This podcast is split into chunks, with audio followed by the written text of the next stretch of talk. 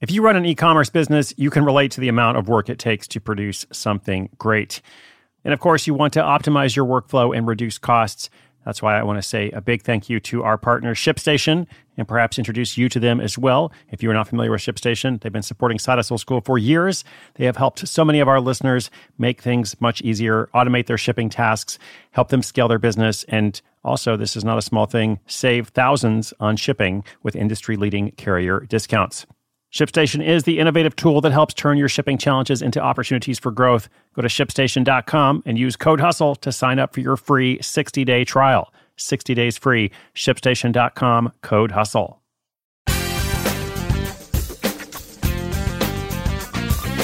Let's talk about that Corona bump. You know what I mean? The Corona bump, the pandemic boost. While many businesses are struggling, some are doing better than ever. Zoom, the ubiquitous conference call service, video call service, uh, which I'm sure you are now familiar with. You might not have been familiar with it last year. Last year, they had 10 million users. They now have 200 million users. Uh, from December 2019 uh, into the age of coronavirus, uh, 10 million to 200 million. Delivery apps are thriving. In home exercise companies like Peloton are thriving. Uh, and of course, liquor stores are doing a brisk business. Those are just a few examples. Today's caller is in the unique situation of seeing greatly increased demand for her online art classes. But she's worried about what will happen when life goes back to normal. I really like this question. Let's talk it out. How do I maintain a pandemic boost in my business?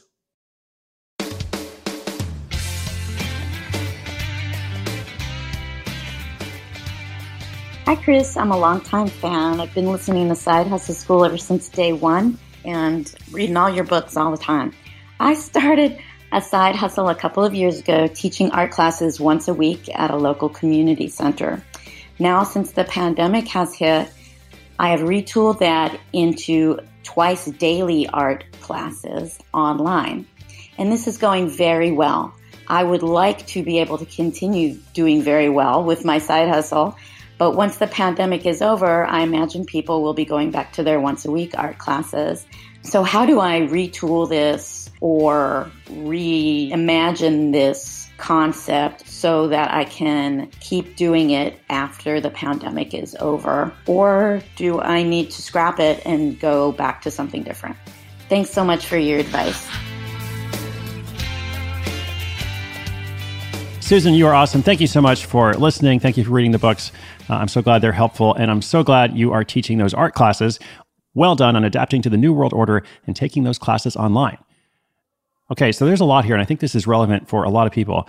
Uh, first, I think we should ask why is Susan experiencing the increased demand? Uh, because there's some clues here for other businesses and other side hustle ideas. Uh, so, why is she experiencing the increased demand? Because the in person classes can no longer happen, uh, yet people still want to have this experience, uh, gain the education, and perhaps also feel a sense of community, uh, just a sense of routine, of ritual. This is my schedule. This is the class that I go to. I used to drive down the street to the community center. Now I just log on to Zoom or whatever the platform is to take the class. Okay. So, second, let's consider this assumption of hers. Uh, Susan said, once the pandemic is over, I imagine people will be going back to their once a week art classes. Well, it's like this. Um, in some ways, I don't think we're going to go back to what was normal.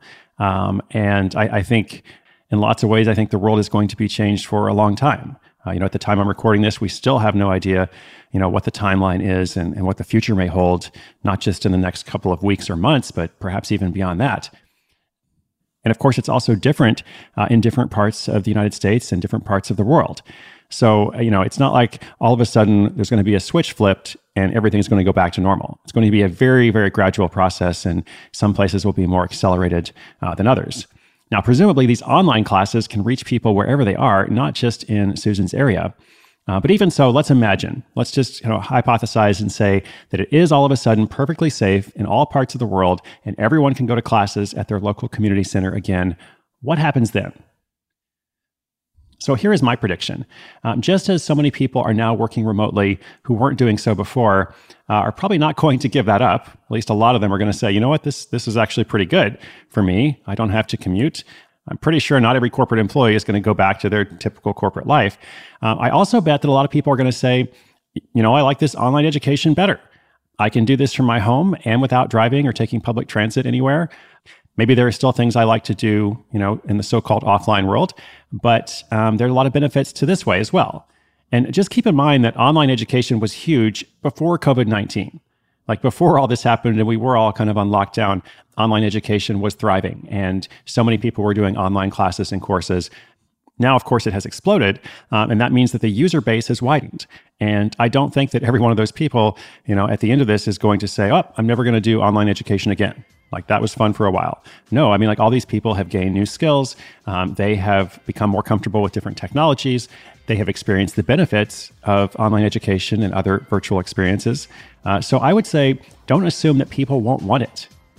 Uh, don't assume that people won't actually prefer this option or at least like this option in addition to the in person one. So, my suggestion to Susan is make it your challenge to provide value and benefit so that they will prefer it or at least that there will be a market for them. Because you know, if the classes are going well now, I don't think there's any reason why they couldn't continue to go well after the age of the pandemic.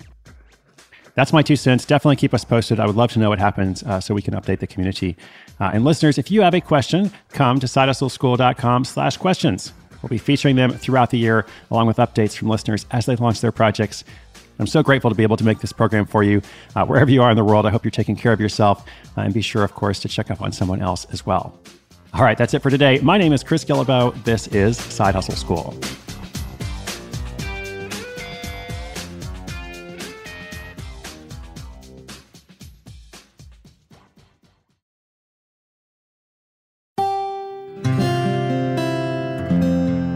From the Onward Project.